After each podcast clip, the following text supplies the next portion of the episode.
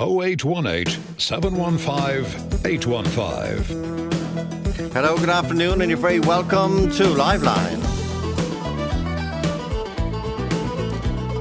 51551 is our text number. Any Monday now, we could do from 1:45 until 3 o'clock with taxi stories. One, on availability of taxis all over the country. And two, the big one since the price increase was given on the 4th of September. Remember, the price increase was given on the basis from the National Transport Authority, who regulate these things, that all taxi drivers must accept contactless payments. Now, there was no penalty if they didn't, but we were all led to believe that this was the reason they were being given the price increase. Well, the number of people who are being told to get out of a taxi are not allowed into a taxi if they eventually get a taxi when they ask, when the driver asks them, have you got cash?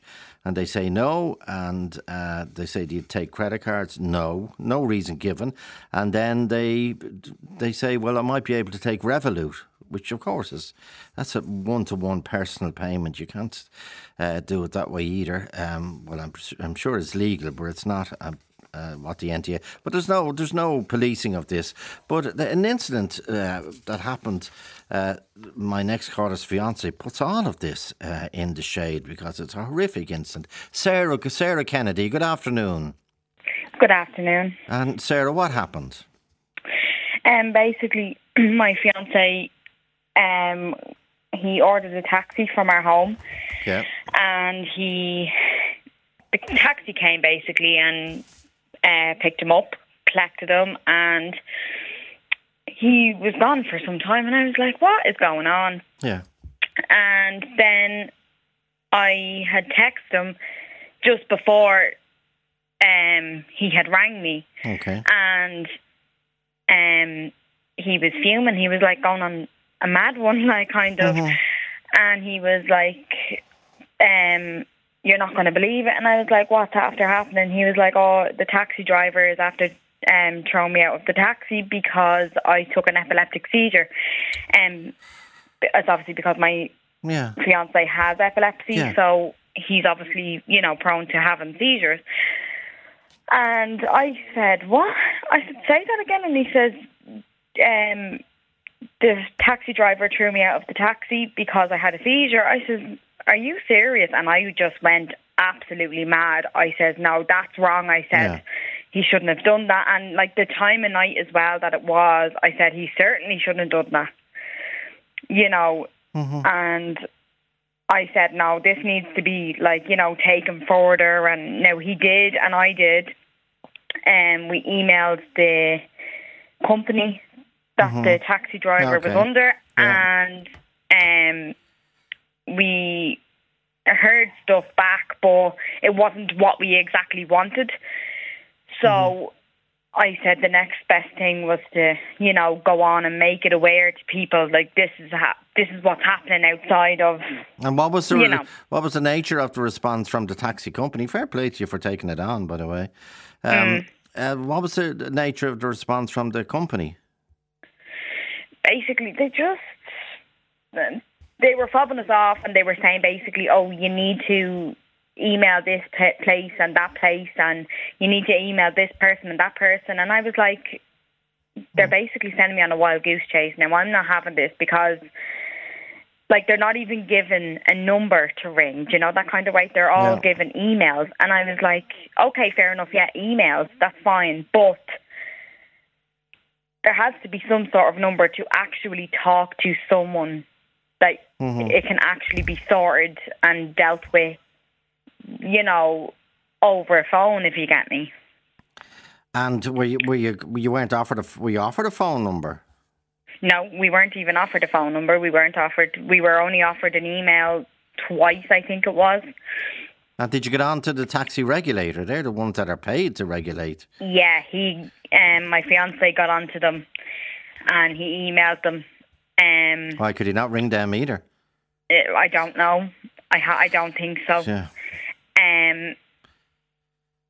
And he emailed them anyways, and they were the ones that sent us on another email as well. And we were like, what's going on? Like, we need to get to the bottom of this. This is not acceptable, like, you know, because this person could do this to, you know, God forbid, Joe, if this was an elderly person, you know, or something like that, that something happened to them. Like, you know, I'd be afraid for life if that happened, you know. So then your fiancé, when you got talking to your fiancé in detail, Sarah, yeah. What did he say happened? What was his memory of what happened? Was he mid-journey? Was he getting out of the cab? Or? When he came out of his seizure, he was actually in his destination where he was going. He was out, okay. And then the driver just started roaring, saying, what you call this, get out, like basically to get out of the taxi. And he said, but before that, I can't, like, remember anything before that. Like, I can't remember if he was talking to me, what he said, nothing. He said, I can't remember anything. And now that is genuine, like, that genuinely happened. With him, like, he can't actually remember the previous conversation that he had, you know, that kind of way. Does he remember if, well, it's hard now, did the taxi driver ask him, what's wrong with you? Or what's happening to you? No, he just goes, what do you call this? And get out of my taxi. That's all he said to him.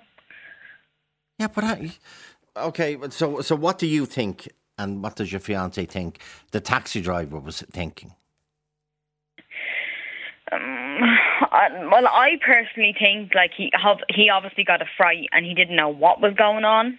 Maybe, I don't know. Mm-hmm. Okay. You know, and I'll give him the benefit of the doubt there, but it was the way he kind of spoke to him and left him there. Do you know, he shouldn't have left him there. He didn't even help him, to be honest. My fiancé said he didn't even help him. He didn't, you know, he actually struggled to get out of the taxi by himself. And then the driver just went off. Did he take the fare, by the way? No, he didn't, thank God.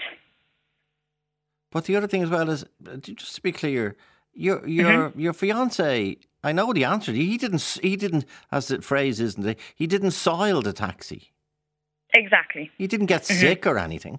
No, this is it. Like, he didn't get sick. He didn't do anything else. Like, you know, the only thing that happened was he had a seizure and that was it. And this was the way he was treated and spoke to, and he was just left there. But come at it, well, I'm trying to come at it another way, Sarah. There's 40,000 people in Ireland approximately who have epilepsy. Yeah. Now, apparently, ignorance of epilepsy in Ireland is shocking as well. 40% of people in the survey said they've never come across anyone with it. But if somebody in the back of your car is having a fit, surely the first thing you'd say is, I need to get to a hospital. Yeah, exactly. That's what I said. I need to drive to an A&E. That's what I said. He should have done, like, and all my friends had said that. My friends had said the first thing he should have done was bring your fiancé to, you know, a hospital or a nearby hospital. And they're like, surely to God, like, there is a nearby hospital around, you know, that kind of way. Yeah, there's enough, yeah. And he could have brought him there, but he didn't. He left him there and he drove off. Yeah. Did your partner get the number or the red? He has all the details. Okay. Yeah, he has all the details there. Yeah. Well, then the National Transport Authority, has anything like this happened before? When he's had an epileptic attack before? Have you ever been with him when he had one? Oh yeah, I have. I have been with him when he's had one. And when it happened the first time, Sarah, what was it like for you? For me, it was pretty scary. Yeah. I will admit that now. Like, don't get me wrong, I've seen people obviously having seizures before, but I haven't actually, you know, dealt with it myself, you know, as such, you know, as a person. But to deal with it, it was like, oh my God, what am I going to do? Like, what do I do? But I knew straight away what to do, which I was, you know, kind of happy about, because I was on the ball, you know, that kind of way. Yeah. But yeah, no, it was pretty scary the first time it did happen. And has he ever talked about other episodes where he's been on his own? Has he ever been misdealt with before? Not that we have talked about. No, he has never said like anything like that happened before. He said there was always somebody there to help him, do you know, that kind of way. And there was always someone around. Like, he was never alone. Like, he never really is alone. And how was he afterwards? He has to get out of this taxi. Yeah, he had to get out of the taxi by himself. Was anyone else? Because after you have, you have an epileptic attack, you are extraordinarily tired, are you not? Yeah, he gets very tired. Like, I'd only know from experience from himself, like, that he would get very tired. And what tends to happen is, when you have an epileptic seizure, you tend to, like, seize up, like, your bones and your muscles, muscles tend to seize up and tighten. And it obviously takes them a while, you know, to come around, you know, like, to loosen back up again. You're actually able to move and get up and do things. And he was saying to me, like, when he got home, he was saying that when he actually got thrown out of the taxi, at that time he was literally only out of his seizure and he was barely able to, like, stand up. Like, he was kind of wobbly, if you get me. And I was like, oh my God, I can't believe that he has actually done this. Like, this person has done this. Like, you know, I'm sure he's seen somebody that has had a seizure before. I'm sure, like, you know. And the other thing as well is, just like before a seizure, my knowledge of it is, before a seizure, everything is perfectly normal. Yeah.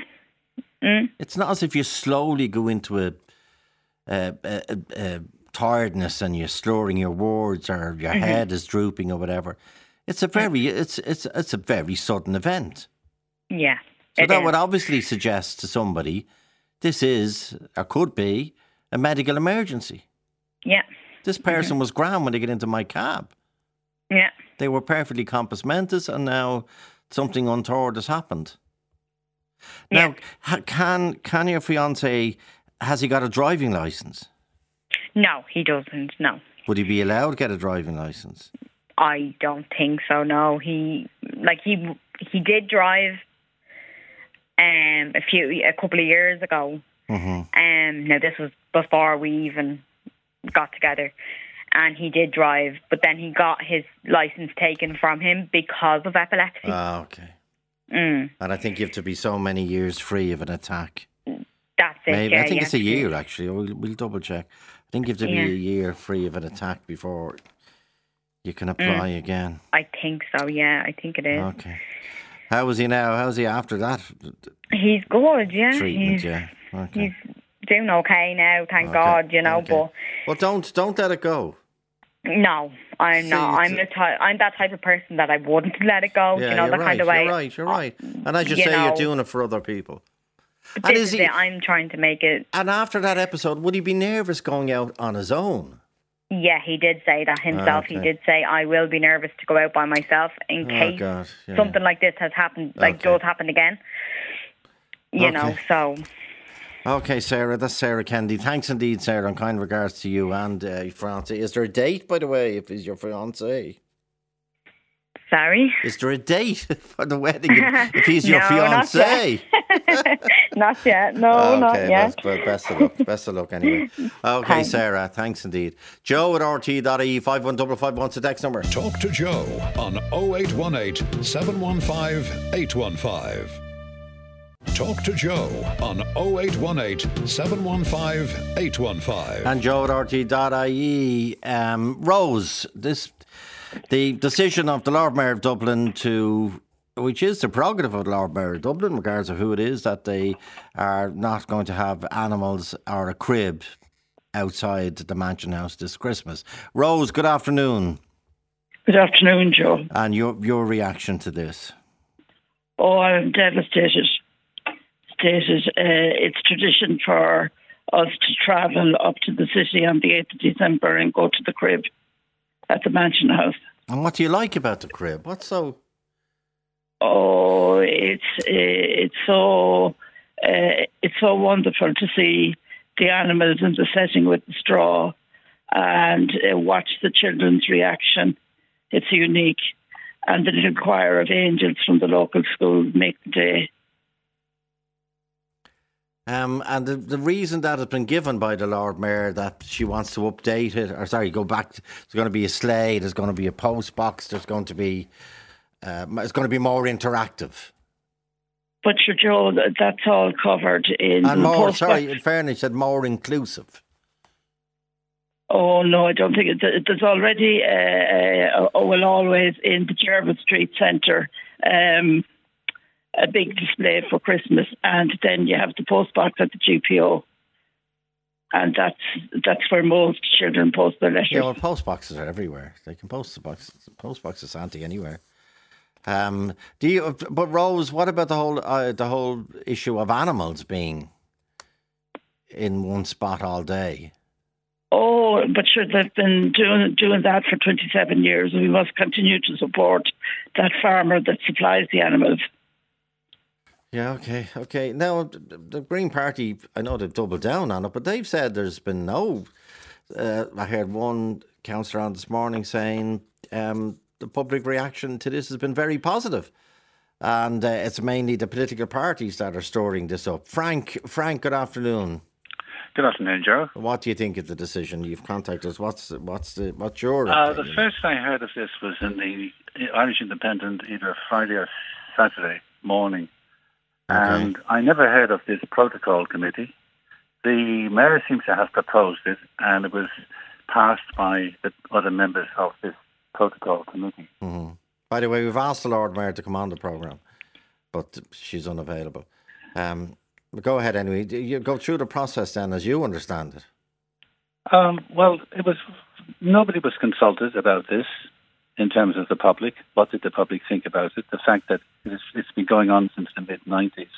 And really, Joe, what I'm asking about is the boys and girls, the children of Ireland, the grandparents and parents in generations who've come over to see the crib. The crib is a wonderful spectacle of peace and goodwill and the whole spirit of Christmas. And the crib was always with the animals.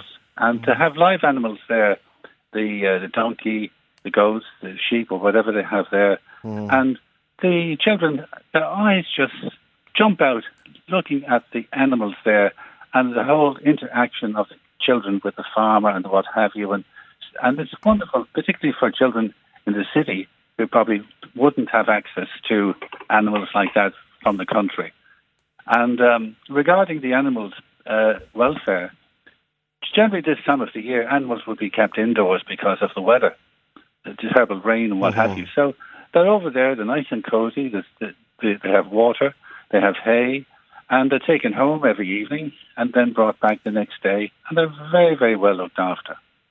So there's no question of the health or welfare of the animals. Well, again, I'm quoting from Morning Ireland, where... the word peace and goodwill was used, and the representative of the Labour Party said, well, it hasn't been much peace and goodwill shown towards the Lord Mayor, Miss Conroy, for making this decision. Well, the fact that the thing was arbitrarily made by the Lord Mayor... Yeah, but that's any Lord Mayor could have made the decision. That's apparently, it's one of the things they can decide. Like, they live in a mansion house. The mansion house for the year is their house. And they can decide what's going to be in front of it. Well, absolutely true, Joe. I've no problem with that. But we have a situation where the Lord Mayor is elected for 1 year, and here we have every single Lord Mayor of every religion, nationality, men and women, and every one of them were delighted to have the crib outside the Mansion House for the last since 1994, I think. With no problem whatsoever. Yeah, but another Green councillor, city councillor, tweeted at the weekend. She was basically making the point that, well, the Lord, he said next year, a Fianna Fáil Lord Mayor, and she mentioned the Fine Gael Lord Mayor, if they can bring back dancing monkeys and put a real baby in the live crib or whatever, they think defines Christmas. Joe, it's a wonderful. I don't know where dancing monkeys come into Christmas, but anyway. Joe, it's a wonderful tradition of Christmas for people from all over Ireland to come to Dublin during the whole Christmas period.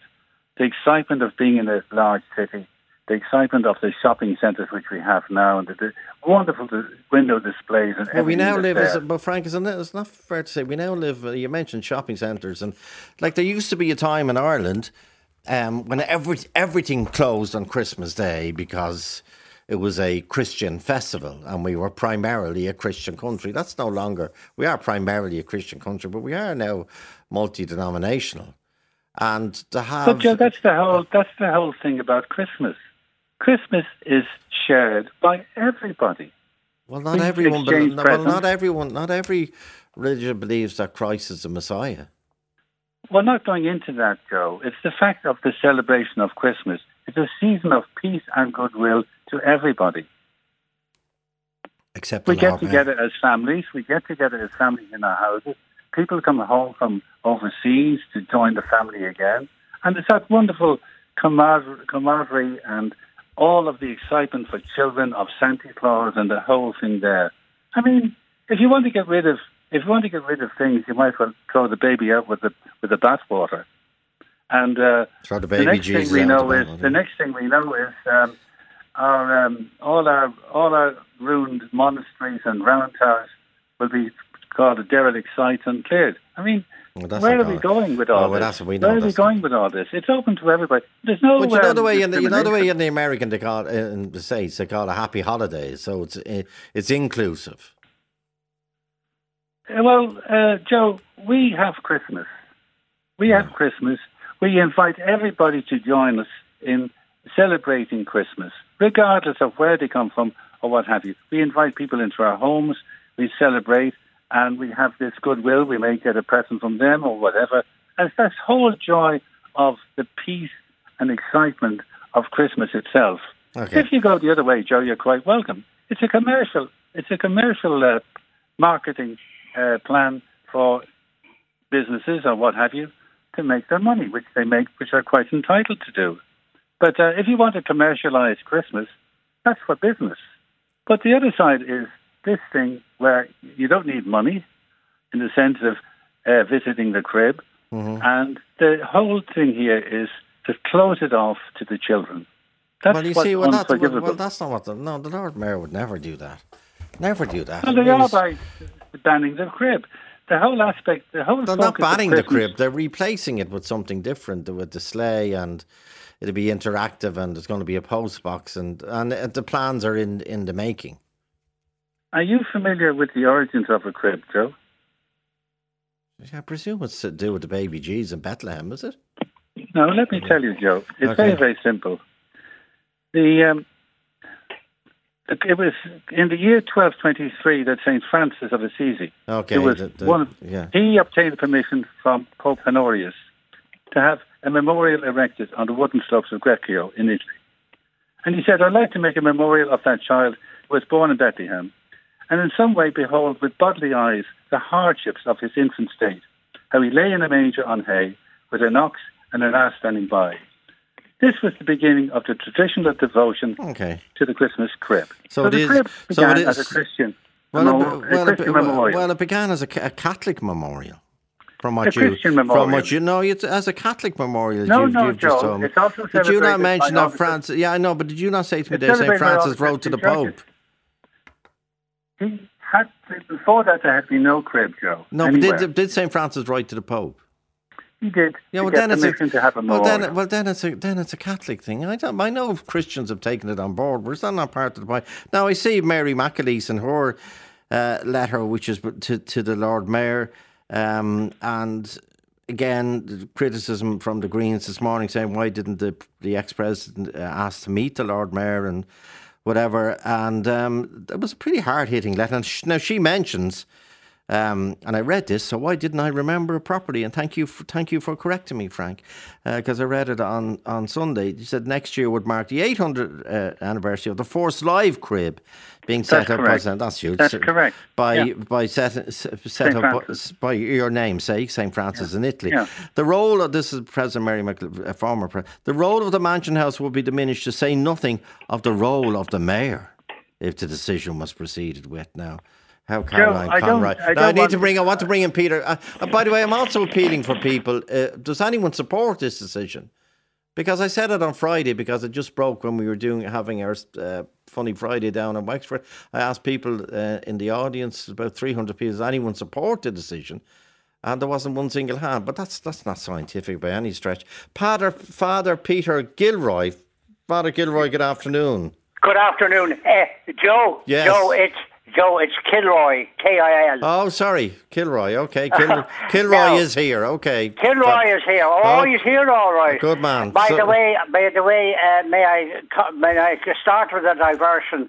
Your Friday programme was fantastic last Friday. Right, you're giving it your blessing. I am, yeah, okay, exactly. Okay. Now, as regards the crib, yeah. Your immediate predecessor there, Frank, covered an awful lot of ground. I'm just quietly thinking, and have been thinking since I heard about this decision, another little piece of secularization is wending its way through Ireland. Is there anything particularly Christian, for example, Joe, about a letterbox? I think my objection is that it is she is secular. The word I use is that she is secularizing the occasion. Well, when she was interviewed by Brian Dobson, it was quite a long interview, and she hasn't given any interview since, as far as I know, even though there are requests in. But she did say she wanted the whole event or scene in front of the Mansion House to be more inclusive.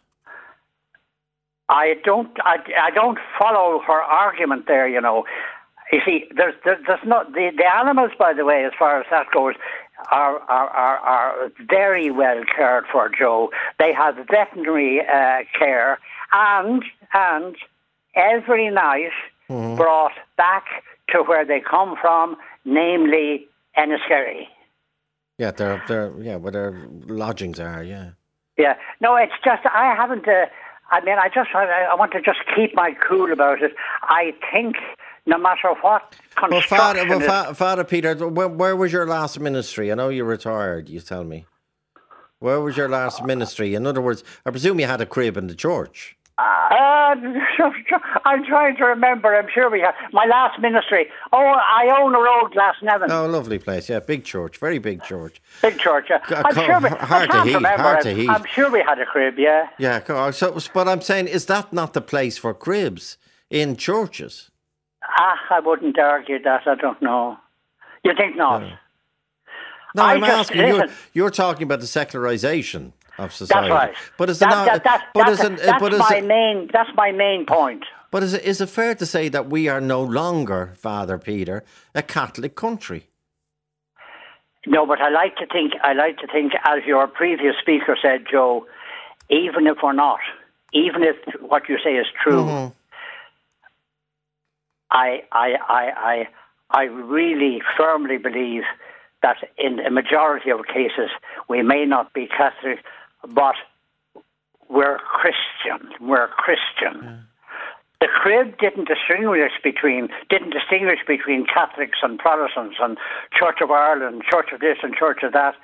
The crib was there, as a Fine Gael member said there quite recently, literally because there was no room at the inn. Yeah, that's okay. Apt. That's apt, isn't it? And Ireland at the minute, especially in our capital city. But so you don't think the Lord Mayor, maybe the Lord Mayor was trying to reflect that we're no longer a Catholic country. Like the Catholic Church asked us to vote against divorce. They asked us to vote against contraception going way back. They asked us to vote against same-sex marriage, and the majority of the people ignored them. I take that point, Joe. But at the same time, I'm in support. May I say this, and I hope it happens. And I haven't too much more to say, except that I agree with, I can't name them, but the two Fine Gael TDs who stated over the weekend or at some very recently that if the Mansion House is not going to exhibit a crib, they said, we'll see to it that a crib does exist and come into existence somewhere else in Dublin. I wish them well in that. Well, the Dean of Christ Church Cathedral has offered a front, you know, the grassy knoll there at the front of the... Well, maybe, I don't know, I couldn't say about that, you know. Well, what do you think if it was moved to a Protestant location? Don't mind. Okay. Don't mind. But I'm laid back now, about it. The only thing is the Mansion House. I tell you what, Joe, excuse me interrupting you. No. I tell you what, I'm disappointed, like, you know, and I don't accept her arguments, really. Yeah, which is the Mary McAleese. But there is the moving crib, Father Peter, and it's not me. There is the moving crib, and it's up in Parnell Square. That's right. I remember hearing. I never saw it. But well then, I'm so deeply upset you've never been now, because there's no live animals in that, Peter. No. No, it's a different experience, but it's still a fantastic experience. Yeah. And Father Peter, how long are you retired? Well, you know what? The diocese retires people like me about 10 years. I had to retire when I was 75. And how's your retirement been so far? Many more years, obviously. Well, it's been, wait till we see. Oh, listen, I'll give you the answer to that. The Archbishop will take this on board too. Yes, okay, yeah. With the shortage of clergy, yeah, and the difficulty about priests being one priest to cover two or three parishes, yeah. I'm happy about my retirement. Okay. I'm glad to be retired. And how do you pass your time? Well, excuse me. Well, I'm very limited in what I can do. Okay. I pass my time maybe by reading or going out. Okay. Having been driven a car, Joe, you're taking me down other roads now. No. Having driven a car for 50 years, one of my big disappointments was that I was no longer permitted to drive because the eyes... so I suffer from, I'm sure you know what it is, macular degeneration. My own mother, God rest her, was crippled by it as well. So I pass my time, I suppose, sometimes I read, but via a degree of boredom. Okay. But at the same time, I think I was ordained in 1964. I think I've done my time, Joe. I think you definitely have. But the idea of boredom, Peter. Yeah. I know, as you say, you have great difficulty with your eyes, but the movie that's on at the minute, The Banshee of Inisherin. Yes, so I believe. At the heart of that, this is no spoiler, in the first 5 minutes, the Brendan Gleeson character, Colm, says to the Colin Farrell character, who's called Pádraic, "I'm bored with you. You're boring." I know. So, but what did you say? You have a modicum of boredom, which you can cope with it, can you? Yes, I can. Yes, I can. Okay. I dare. I'd have to admit yes to that. But I was obsessed about the. I hope something can be done about the crib. That's all. Okay. And thank you for talking to me. And a little message to people about macular degeneration, please. I know it can be hereditary, but and the treatment, as you know, Peter. I don't know whether you were getting the injections. Oh, I had a lot of treatment, Joe, up at the Beacon. And did you get the injections into the eye? I did, many of them. Oh my God! By the way, Joe, if for anybody who's listening. It sounds awful, sticking a needle into an eye, which it is. It's not quite as bad as it sounds. I know that. But my doctor, Dr. Darragh Kilmartin, did the very best he could for me. Okay. But he wasn't able to bring the level up, which was necessary with regard to driving a car. And can you read a newspaper? Can you?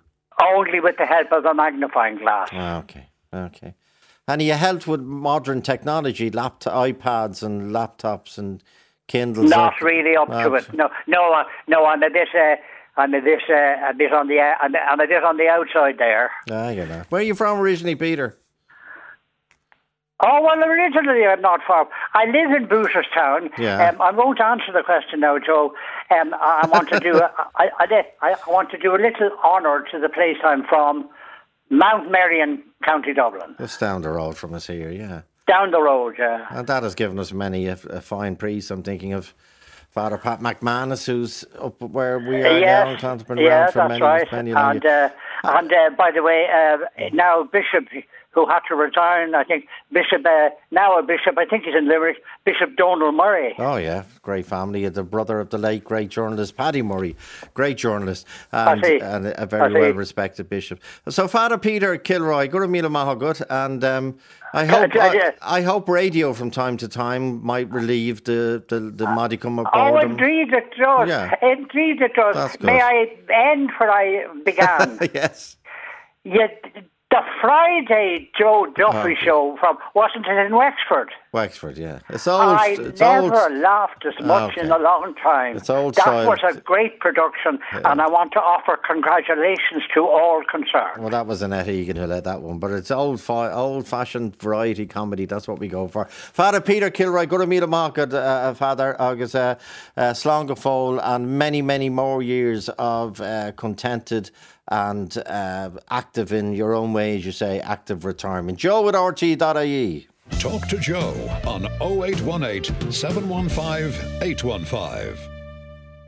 Talk to Joe on 0818 715 815. People want to talk about the crib in the capital and the decision to move it from outside the Mansion House, or remove it. I'm sure it will be moved somewhere else, but it's the removing of it. Gary Doyle, you support the Lord Mayor. I do indeed, Joe. How are you? Good. Yeah, and well, before I start, just compliment your last contributor there. Lovely man, lovely contributions. Father Peter, yeah. Father Peter. Yeah, I mean, this is not anti-Catholic and it's not anti-Christian, but this is a very different state to the state it was 10, 20, 30 years, the one that you and I grew up in, Joe. And I think the census figures will reveal that. And, you know, we need, rather than anti-Catholic or anti-Christian, it's pro-diversity, pro-inclusion. And, you know, people talk about secularism and inclusion and diversity as though they were bad words. And I would liken this, and I've campaigned for a while, to the Angelus on RTE. It's a representation. It's the Angelus is an anthem of the Catholic Church and the Christian philosophy. The crib is a commemoration of the birth of Christ. It's Christian, it's Catholic, and this state, if it's going to put public monuments or public displays by the Lord Mayor of the capital, they need to be something that gives a nice message to everybody at this time of year, not just a message of others. I worked with concern once upon a time. I lived in Bangladesh, very, very Muslim country, and you felt it. You felt it as a non-Muslim from a different country. And, you know, we have, you know, again, Ireland is so different. And if there are, you know, again, back to the Angelus, how do the Muslims, non-believers, people of all faiths and nuns feel when the national broadcaster broadcasts the Angelus twice a day? It is not representative, in my view. Well, is it not fair to say now, Gary, even the visuals around the Angelus at the 6 o'clock on television, the visuals around the Angelus has now been, I'm going to say rebranded as a minute of reflection. Yeah, but it is still an association. Its origins are Catholic and Christian, and its origins are therefore, and some of the origins are. But the broadcasting of the Angelus is a very Irish thing. It doesn't happen in other Catholic countries, so to speak. No, but it's very Irish and it's very Catholic. And some of the imagery is of crucifixes, and some of the imagery is of doves. But is that not gone? There's no imagery of crucifixes anymore in the... No, but the association is still there. And I mean, if people want... Again, Joe, in my view, it's not the role of the national broadcaster to deliver a moment of reflection. If I want a moment of reflection, I'll go to the back garden, I'll listen to the birds, I'll look at the leaves, the beautiful leaves changing, and the buds hiding for next year. I don't need the national broadcaster to deliver that to me. But the alternative that's been proffered for outside the Mansion House, a post box of sleigh, and sounds like anything you can see in a shop, sleigh to take forward. You can see that in any shopping centre. It could be, and but. You know, what's its purpose? It's purpose to be neutral. I'm not really familiar with what I heard about the post box thing, and I'm not sure what the purpose is, but the purpose is open to interpretation by everybody, not by anybody walking past and say, oh, that's Catholic. But you agree with the decision because it's the crib. The crib, as we understand it, is a... I would, and we're building a new Ireland, Joe. You and I grew up in the Ireland created by John Charles McQuaid, and we're still shedding the vestiges of that. But in the census of 2016, 80% of the population said they were Roman Catholic. 80%. Yeah. I think, like you, I'm fascinated to see what the figure will be this time. But I'd say it might be down 10%, but I can't imagine it being down 60%. Well, I think some of that is because, you know, you're required to put in the religion you're born with. Rather than, I mean, I would You're not. And the census form is quite clear. It's the religion you currently feel, and you could put in no. I'm talking about the most recent census, but you can put in no religion. Yeah, but anyway, we wait and see. There's no point in speculating. But I take a point. Stay with us, Gary. Hilary Taylor. Hilary, good afternoon. Good afternoon, Joe. How are you? And what do you think of the decision to get rid of it? Well, I'm just very disappointed to think that the commercialisation of Christmas continues. Like you mentioned earlier on, that it is... You can go into any shopping centre, you can go into almost any street and see, you know, the Christmas lights, all the tinsel, all the trappings of Christmas. Mm-hmm. And if that's what you want, and yes, that's what we all want. I mean, my children are long grown up and they're grandchildren now. But you can get that, and they go to see Santa, and they go to in lots of places, they sit on sleighs, they have photo ops. All of it is... it's available just about anywhere. The one thing that was unique about the Mansion House was that it was different. It had a crib, it was eco-friendly, it had greenery, it had animals, it was all about nature. Yes, the central point was the crib and the birth of Jesus, but that is what Christmas is about. It's about Christ. Many people, I should say, don't celebrate Christmas from that point of view, and that's their prerogative. That's fine. You don't have to go to church. You don't have to go and visit cribs. You can get the rest of it just about anywhere. But the unique nature of the live crib is amazing, and for children to see live animals, etc., around, it's a wonderful experience. If you get rid of if the live animals are the problem or are the issue in the crib, well then you'd have to get rid of all the petting farms and things like that around the country if that's the way the Green Party is going. Okay, well stay with us. Hilary wants the crib and the live animals, which is the unique selling point, I suppose, of the crib outside the Mansion House. And I don't mean it as a selling point, Joe. No, I'm sorry. It's unique. I should have just used the word unique and not gone into it. Jerry Boland, Jerry, Joe at RT.ie, 51551's the text number. Jerry, you're in favour of the crib being banned. Well, I am. It's quite a long way down my list of priorities in terms of animal rights issues. Yeah. I've been doing interviews all day today, Joe, because of World Vegan Day, which is something else I'm involved in, which is the celebration of animals and not eating them. But in terms of the crib, I'm astonished that it's getting so much coverage because it's such a small issue in terms of animal rights. Mm-hmm. But at the same time, we shouldn't be putting animals in small spaces in the middle of a city so people can come along and gawk at them. That's not... it's a very bad example to be giving for children. I completely disagree with the woman who was just on before.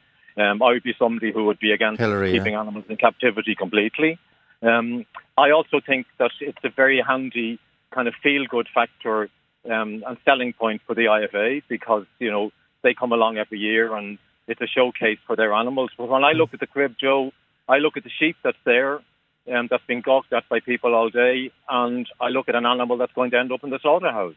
And that's as simple as it is. And you know, like nobody talks much about the 3,500 pigs that are going to be slaughtered this year, or about the 100 million chickens that are going to be slaughtered this year, all of whom are kept in sheds. But Jerry, the DSPCA said they were happy with the live crib at the Mansion House. They had no crib about it. Very, very funny, Joe. Very disappointing, I have to say, from the DSPCA. Extremely disappointing. I don't think the DSPCA should be encouraging the bringing of animals into a city and putting them in a live crib in a small space for people to come along and look at them all day. I don't think that's good welfare. Like, you know, not even from an animal rights point of view. Okay, but like, as I heard someone else say, well, if you want, who was in favour of getting rid of the live animal experience outside the Mansion House, well, go to the zoo. But you have to pay into the zoo. You pay handsomely into the zoo. Yeah, but I don't think animals are there for us to kind of, you know, like animals aren't on the planet, Joe, for us to put in confined spaces so we can look at them. So can we keep dogs? Can we keep dogs as pets? Well, we do keep dogs. No, yeah. What's your view on that? No. It's a very complex issue. But my view is that we shouldn't be putting wild animals certainly into confined spaces for our education. Like, they're not here for our education; they're here for their own lives. And we can learn a lot more about wild animals. Hilary, do you want to come in on that?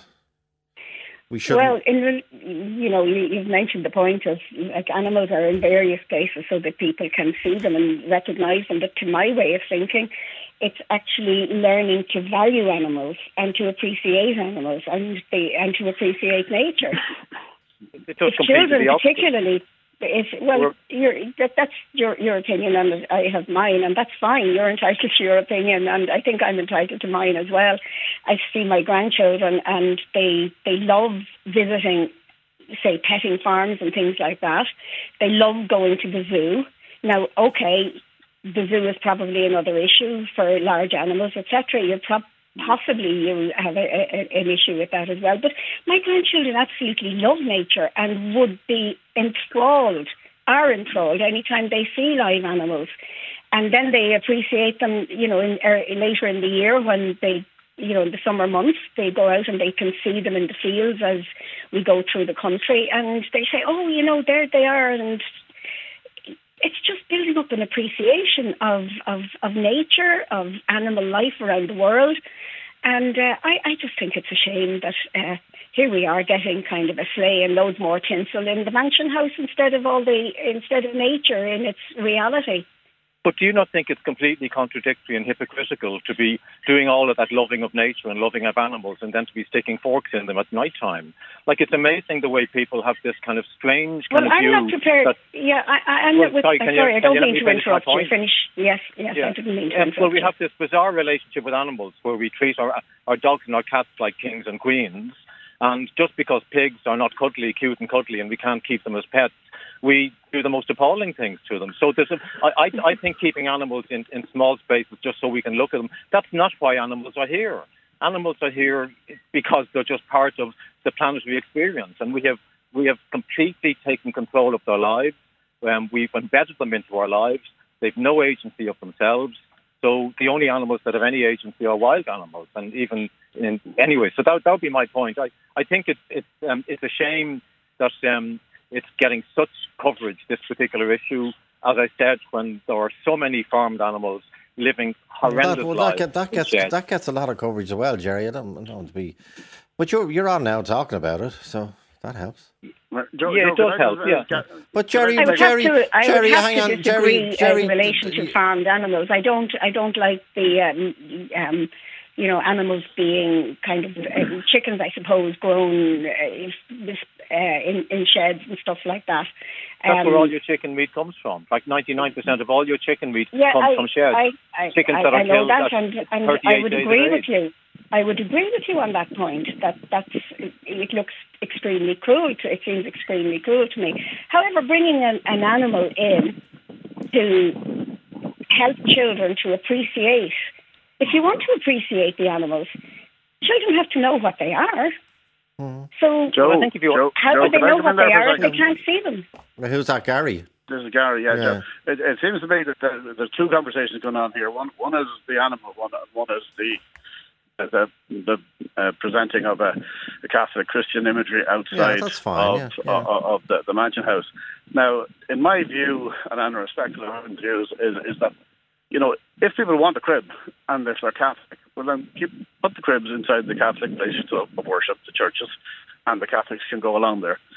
And I know you made the point well there about the division of people in the country, but if you remember the churches, Joe, when you and I were going to Mass back in the 60s and 70s, the attendance compared to the attendance now, that to me would be far more representative of the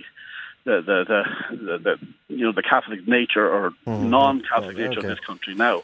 But certainly, if people want cribs, put them inside a church where people can go and privately practice. Okay, I just want to ask Jerry on Jerry. You mentioned dogs in cats are treated like royalty, but the only reason dogs are treated like royalty is they're domesticated wolves, and you're domesticated within a relatively short period of I think 3 generations. But do you object to people keeping dogs? No, I don't object to people keeping dogs. So you accept that the argument is nuanced. Have you seen Jenny, the star of again the Banshee? You think if I do nothing else but watch that movie? But and I'm not being paid. Did you see The Banshee of Inisherin? Did you see? No, I haven't seen it yet. See the miniature donkey. When the miniature donkey comes on the screen, people in the cinema went, "Ooh, ah."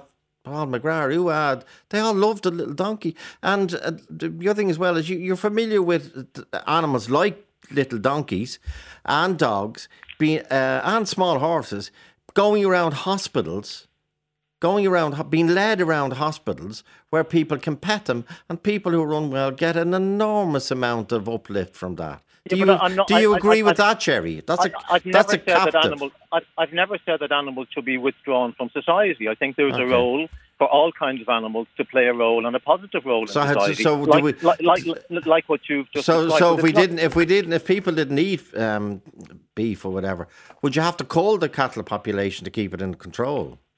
Well, the reason we have so many cows is because I know that. What do you think of the culling of the deer in the Phoenix Park, wild animals? I don't agree with it, but I accept this as an issue. But my main point there would be, Joe, is that very, very little money and very little research have gone into alternative methods. It seems to be that the first thing people think of when there's an overpopulation of a particular species is get out the guns and shoot them. So today a big day for shooting birds. 4th of November is back again, isn't it? You can shoot birds from today, certain birds or whatever. Okay, Jackie Bourne, Jackie, Joe at RT.ie before the break. Jackie, your point, please. My point is the spectacle of the crib outside the Mansion House at Christmas is part of Dublin's Christmas.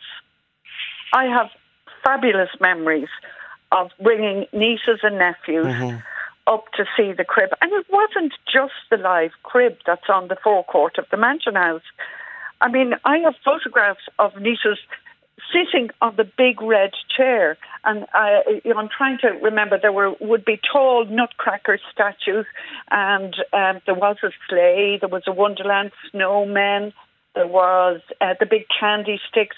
So we had both sides of Christmas, if you want to put it that way. But it was magical. It was magical. I mean, I do remember one time bringing one niece, and when we came out, I said, "Well, what did you think of that?" She said, "I never knew there was a llama in the crib because there was a llama in the crib." That was a llama god.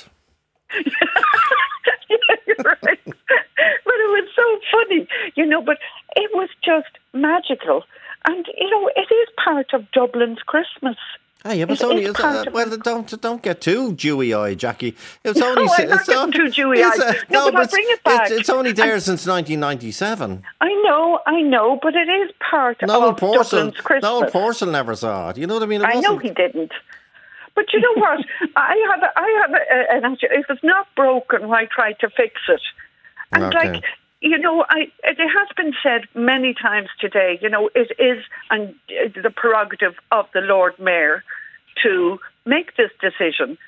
But as a public representative, should she not be listening to the public? And I remember when this story broke the other evening, I heard it on drive time, I think it was. I heard it during the day. But I looked online to see was there a petition or something. But the Irish Independent were running a poll. Yeah. And at that stage, it was 84% of the public had said, no, they wanted the crib kept, and 14%. So, like, you know, it's not just the politicians who are coming out with, well, they get airtime. But what about Joe Public, like myself? You know, she is representing us. Okay. I'd say listen to the people. And as I said, we had 300 people. And this is in Wexford. Though people see it as Dublin as our capital, like it is national. But I asked 300 people in Wexford when the story broke on Friday, anyone in favour of getting rid of the live crib outside the Mansion House, and there wasn't one single person. But anyway, do you remember the Theatre Royal, Claire? Claire, she's gone. Okay. I'm just saying there's a campaign, well, it's led primarily by the great Conor Doyle, I mentioned Noel Purcell, to have a new little laneway. Have you seen this? People know where the Theatre Royal was. I've never saw it before my time. Hawkins House, that whole square, College House, and that goes all the way round to where the pub used to be and where... what was it? Not the Adelphi House, but Apollo House used to be. That's now massive. I'd say it's the biggest building site in the country. But there's going to be a number of new streets through it, and Conor Doyle is trying really, really hard, and I think he's getting somewhere to have a little one of the lanes renamed Theatre Royal Way, which would be lovely. And he has support, I'm told, from Councillor Dermot Lacey, who's an extraordinarily hard-working Labour Party councillor in Dublin, has been for many a long year. OK, back after the break. Joe at RT.ie, 51551 text number. Talk to Joe on 0818 715 815. Joe Duffy! Talk to Joe on 0818 715 815. And Joe at RT.ie and 51551 is our text number. By the way, people absolutely, totally, completely bowled over by Claudia Boyle and the comedians. But I know Father Kilroy mentioned the comedians, but they're also bowled over by Claudia Boyle on Friday down in Wexford. But just to let you know that Claudia Boyle will be with us live and in person on Christmas Eve, Saturday, the 24th of December, between 9 and 11, outside the Bailey in Duke Street in Dublin, if you want to see it. It's back on. That tradition is back as well after a 2-year hiatus. I don't know why we couldn't do it for the last 2 years. Was it? Yes, it was, because of that awful, awful pandemic, which we've forgotten about, I hope, hopefully, but still taking precautions such as masks, rightfully. Des Keegan, Des, this is a difficult one to explain, but go ahead, Des. Good afternoon, Joe. Good to talk to you. Likewise. It's to do with former soldiers and the according of the honour of having their coffins dressed with the national flag during the ceremony in the church. And it's come to pass in the last number of years that we had the problem sorted out in the Clyde diocese a number of years ago.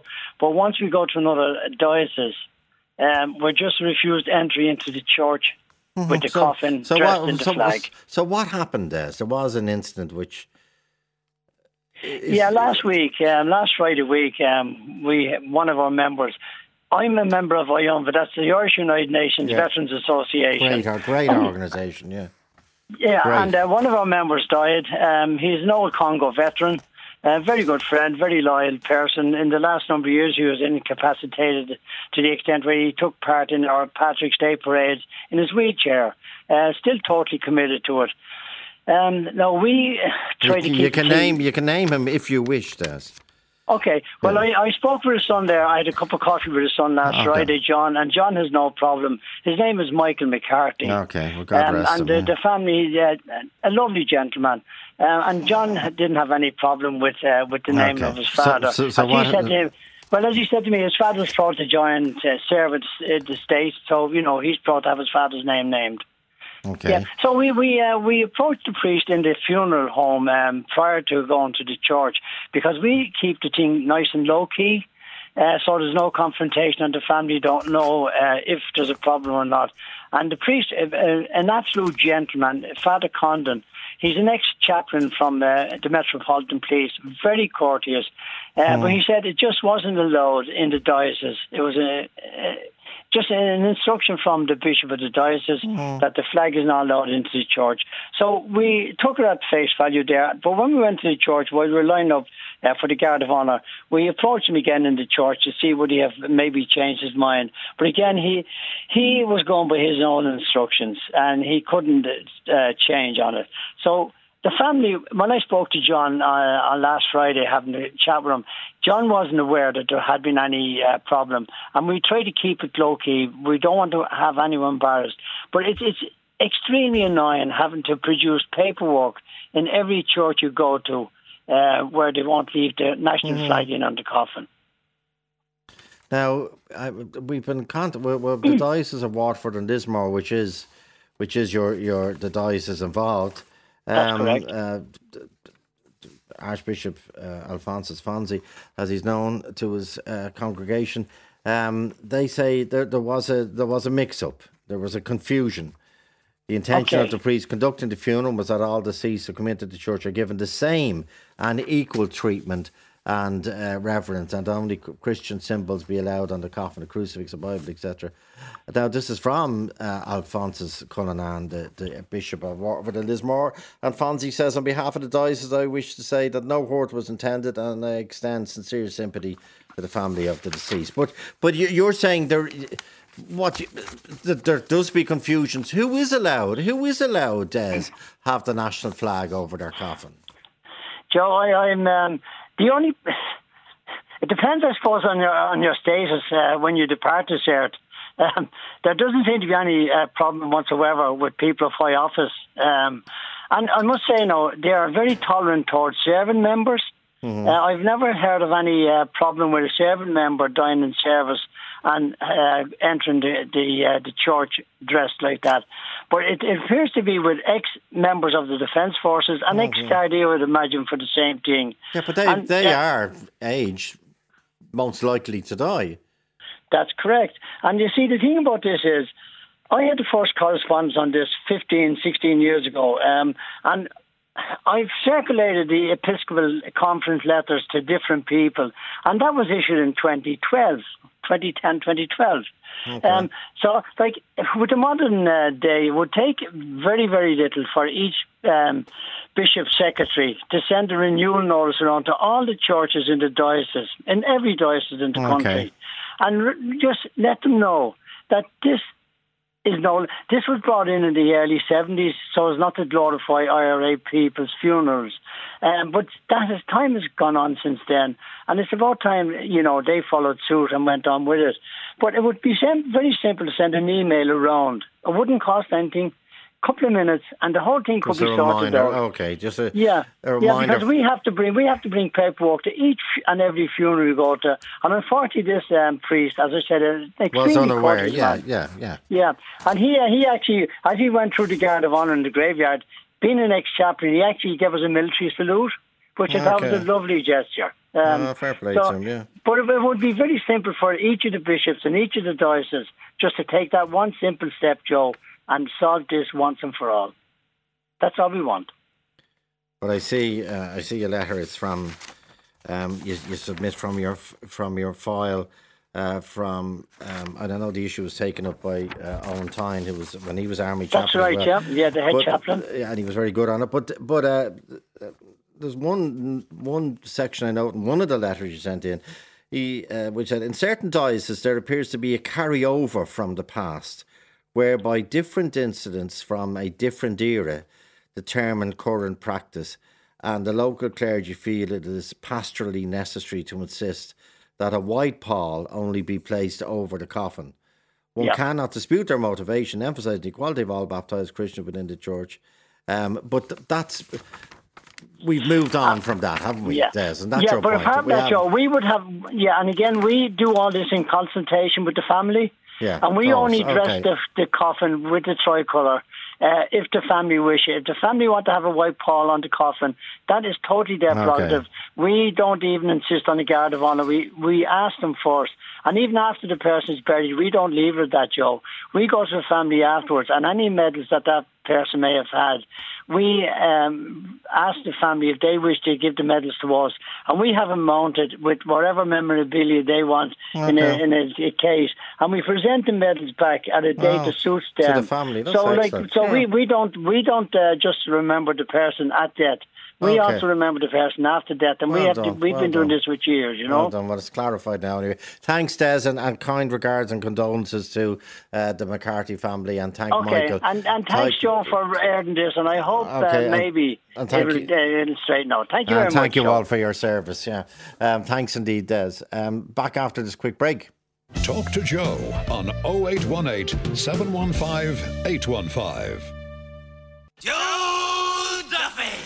Talk to Joe on 0818 715 815. And people want to talk about the crib. Aileen Hooper, for or against the removal of the crib? Oh, I'm for it being retained, Joe. I think it's a wonderful symbol of Christmas. And I particularly like the fact that it's close to Grafton Street, so that people who are shopping can just pop over. Not only that, I've taken children to see it as well. And it's just magical. And I mean, if she's so concerned about animal cruelty, there are people sleeping rough on the streets every night who would probably love to have a crib like that to sleep in. Yeah, that was at that point. If the animals were removed, would you still visit, Aileen? No, I come from a farming background. I'm used to animals, but I just think there's something magical about them. But particularly for children, it's just wonderful. I just think I can't understand why she's highlighting that when we've got so many other issues at hand at the moment. Okay, and but the argument that she wants it to be more inclusive. But then, so what does she mean then? Do we put in a camel? You know, what does she mean exactly? I've lived in other countries. Like putting in a postbox and a sleigh, the postbox immediately. I mean, no adult is going to be posting a Christmas letter, let's be honest. Whereas every adult can go over there and enjoy the animals as much as the children. Okay. Noel Doherty, you're in favour of it being removed? I am in favour of it being removed, yes. I mean, the church owns sufficient land in Dublin city centre. If it wishes to put up a crib, then put it up on those lands. Well, whereabouts? There's no necessity that it should be put up. Where's the Catholic Church in Dublin city centre? The two cathedrals are Protestant. I didn't say the cathedrals. But where's the Catholic Church in Dublin city centre? Remind me where they have the space. Well, if you look at the ownership of land in Dublin city centre... Where? Joe, if you let me finish the point, please. Yes. I had the courtesy to get on to you. Yeah, I'm sorry about that. I'd be grateful if you'd let me express it. Yeah, I'm asking to give me a location. Well, I don't know Dublin. I mean, Christ Church is around the corner. It could be put there, and I understand that there's an offer from Christ Church that it be put there. But so there is no difficulty with... But that's not owned by the Catholic Church. That's not owned by the Catholic Church. Well, it's owned by the church. Mm-hmm. There is so much land in Dublin that is owned, that has been retained by the Catholic Church, worth millions at a time when there's a significant housing crisis. This is an argument, I think, that should take broader scope. There is plenty of land there. Let them put it on their own land. There should be no necessity that it should be on public land. Okay. And that's my point. Thank you very much. Yeah, thanks, Noel. Aileen, Aileen, you want to answer? I just think the Mansion House, I mean, he said Christchurch is only a hop and a skip away. It is if you're fit and frisky, but if you're an older person, maybe on walking aid, it's quite difficult to get up there. The Mansion House is incredibly accessible. You've got a lot of space in front of it. You know, it's like Clarendon Street. If you put it in there, there'd be a mass. What happened in Indonesia would only be chicken feed with people trying to get in there to see it. So it's not all. Mansion House is ideal on so many fronts. Well, people, I'm not trying to think of a Catholic church, and well, there's St Andrew's in Western Road, but it's out on the street. There's no space in front of it. Claire McMahon, Claire. Hello, your point, Joe. How are you? Your point, please. I'm surprised at the way this is getting so hung up on Catholicism. This is a Christian tradition, but the word I want to use particularly is tradition. I mean, first of all, I may as well say I am a practicing Catholic, okay? Yeah, that's fine. But I respect all religions. I have no problem, and I expect no religion at all. I know people have to be authentic to themselves.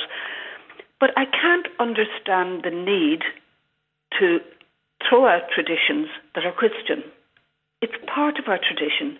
I mean, we encourage the development of going back to the old traditional crafts, developing traditional music, and I can't see what this really strong need is to get rid of Christian traditions. Okay. I know that some people are very angry with different churches, and I understand why. But the reality is Christmas is a wonderful tradition. Okay, and okay. It expresses the best of Christianity, which is about love, about peace. But as someone said this morning, there's not much love and peace been shown and goodwill being shown to the Lord Mayor of Dublin at the moment when she made this decision. I understand that. I'm not complaining about the Lord Mayor of Dublin. But I do think it's rather a pity to throw out another tradition that it's so much part of our history. The other thing I wanted to say... Claire, I'm way over time. We'll have another opportunity, hopefully. Good to meet him. I've got Claire McMahon, Lee Mullen on sound, Jane Galvin's a BCO, producer Shannon Gorman, Ray Darcy's next. 0818 715 815 stays open until 3:15 p.m. or email joe@rte.ie.